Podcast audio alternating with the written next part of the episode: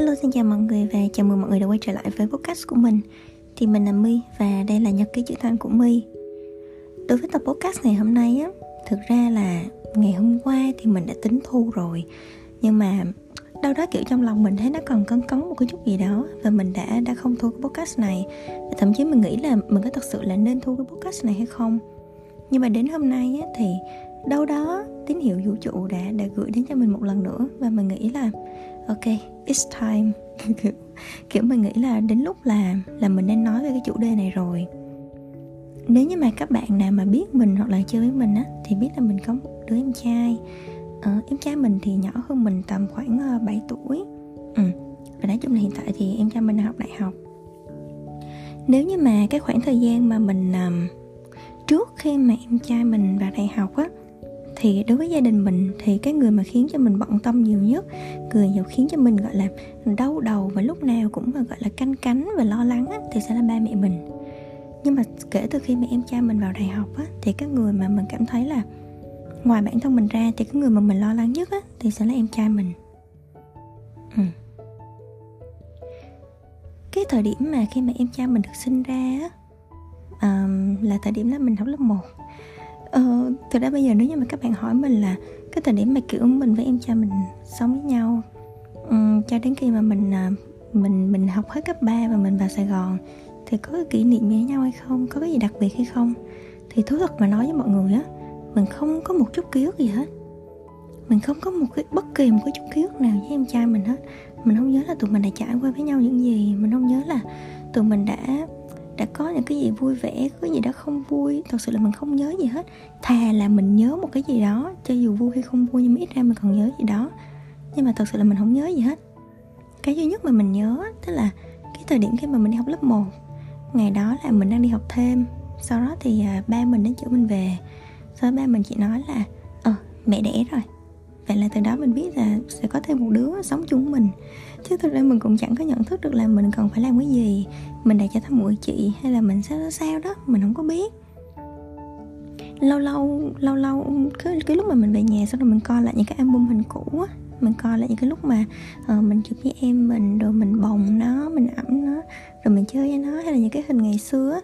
Cái mình kiểu wow ờ thì ra lúc đó là mình mình đã từng như thế này. Nhưng mà tại sao mình không nhớ gì hết? Ừ. Tại vì trong ký ức của mình á em trai mình là một đứa rất là bụ bẩm rất là dễ thương. À, nói chung là cũng hơi nghịch nhưng mà lúc nào cũng kiểu uh, ngáo ngáo ngáo á. Ừ. Đó. Và sau đó khi mà mình à, học hết cấp 3 thì mình vào đại học à, và mình vào trong Sài Gòn và mình ở Sài Gòn cho đến thời điểm bây giờ. Cái thời điểm khi mà chị em mình sống chung với nhau á thì thật sự là cũng không có nhiều, giống như mình nói á, mình cũng không có nhớ gì hết, mình cũng không có nhiều kỷ niệm, cũng không có quá nhiều ký ức gì hết. Cái thời điểm khi mà mình vào mình mình mình học đại học xong, lâu lâu mình mới về, mỗi lần mình về thì cảm giác như là kiểu như người xa lạ ờ giống giống kiểu mỗi lần mình về nhà thì mình là khách đó mọi người. Và và ba mẹ mình là em cha mình đối xử với mình giống như là khách vậy đó thì mọi thứ đều rất là khách sáo, mọi thứ nó rất là xa cách. Và cứ dần dần dần dần khi mà mình đi học rồi mình mình đi làm trong đây, mình cũng không có thực sự biết được là hiện tại ở nhà thì em mình như thế nào. Mình chỉ được nghe ba mẹ mình kể thôi, chứ mình cũng không có cơ hội để mà mình nói chuyện với em mình nhiều. Thật sự là như thế. Và mình cũng không hiểu nữa, thời điểm, tại vì cái lúc đó mình cũng không có, mình không có bất kỳ một cái suy nghĩ, một cái nhận thức nào trong mình là mình cần phải nói chuyện với em trai mình hết mình chỉ lo cho cuộc sống của mình thôi và mình chỉ lo cho ba mẹ mình thôi. Nhưng mà mọi thứ nó bắt đầu thay đổi kể từ khi mà em cha mình lên đại học và em cha mình bắt đầu vào sài gòn sống chung với mình. Và khi mà em cha mình vào đây thì mình mới bắt đầu nhận ra là ờ nó là em trai mình. Và bây giờ là mình bắt buộc là mình đang, đang phải nuôi một đứa. Và em cha mình bây giờ nó là một con người hoàn toàn khác khác hoàn toàn so với những cái gì mà mình mình đã từng nghĩ. Ừ mà em cho mình vào đây á. Mình nghĩ là có một đoạn thời gian mình bị stress rất là nhiều. Tại vì mọi thứ xung quanh mình nó bị thay đổi. Tại vì khi mà sống chung với mình á thì mình phải chia sẻ một không gian sống chung. Rồi à, mình cũng bị áp lực là phải à, phải nuôi chị em mình học.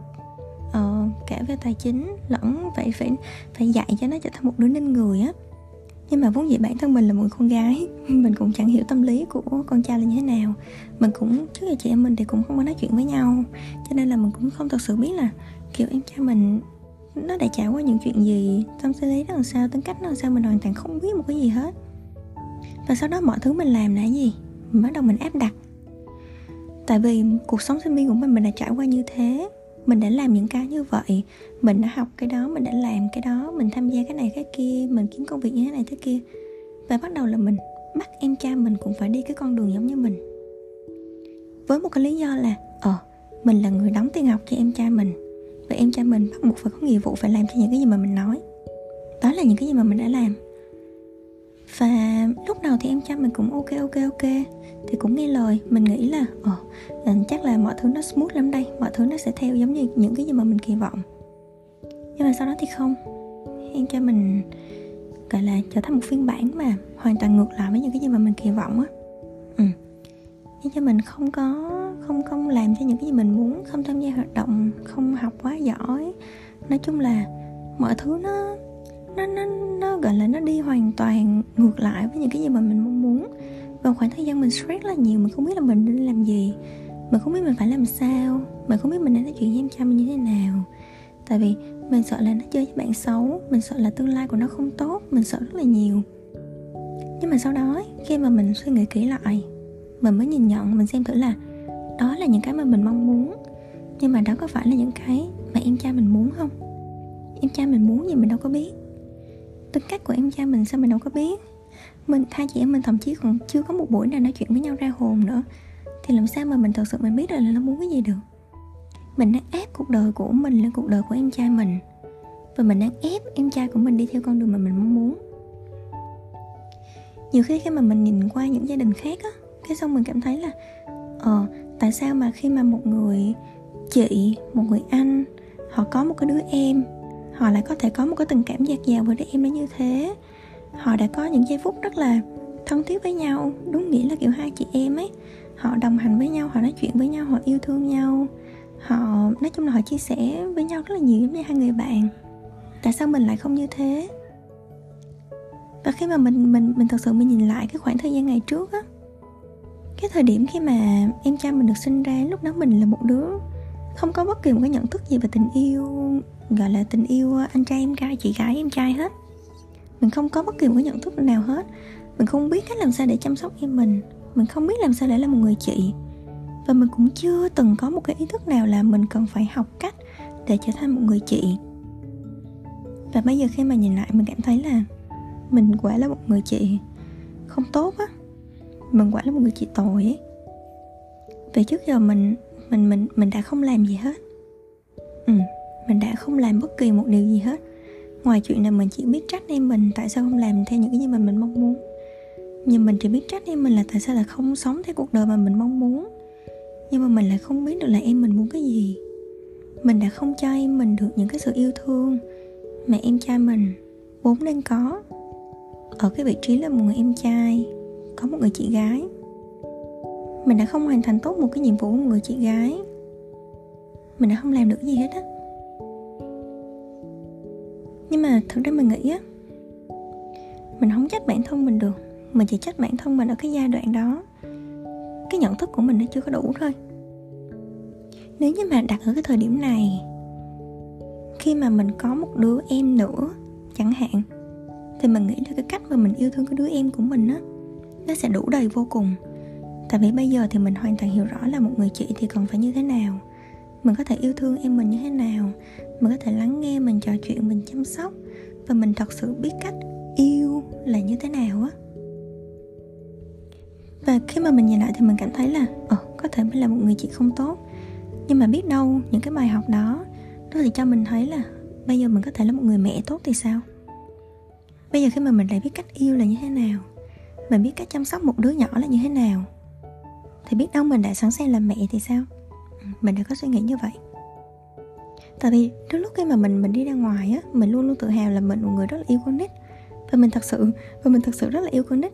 Mình rất là thích con nít, mình rất là thích trẻ con. Mình đi ra ngoài mình cũng rất là biết cách để chơi với trẻ con, chơi với con nít. Và thật sự là đứa nhỏ nào nó cũng thích mình ấy. Nhưng mà khi mà mình nhìn lại vậy thì tại sao lúc đó em trai mình mà lại không có yêu nó nhiều đến thế? Mình lại không có chơi với nó được như thế?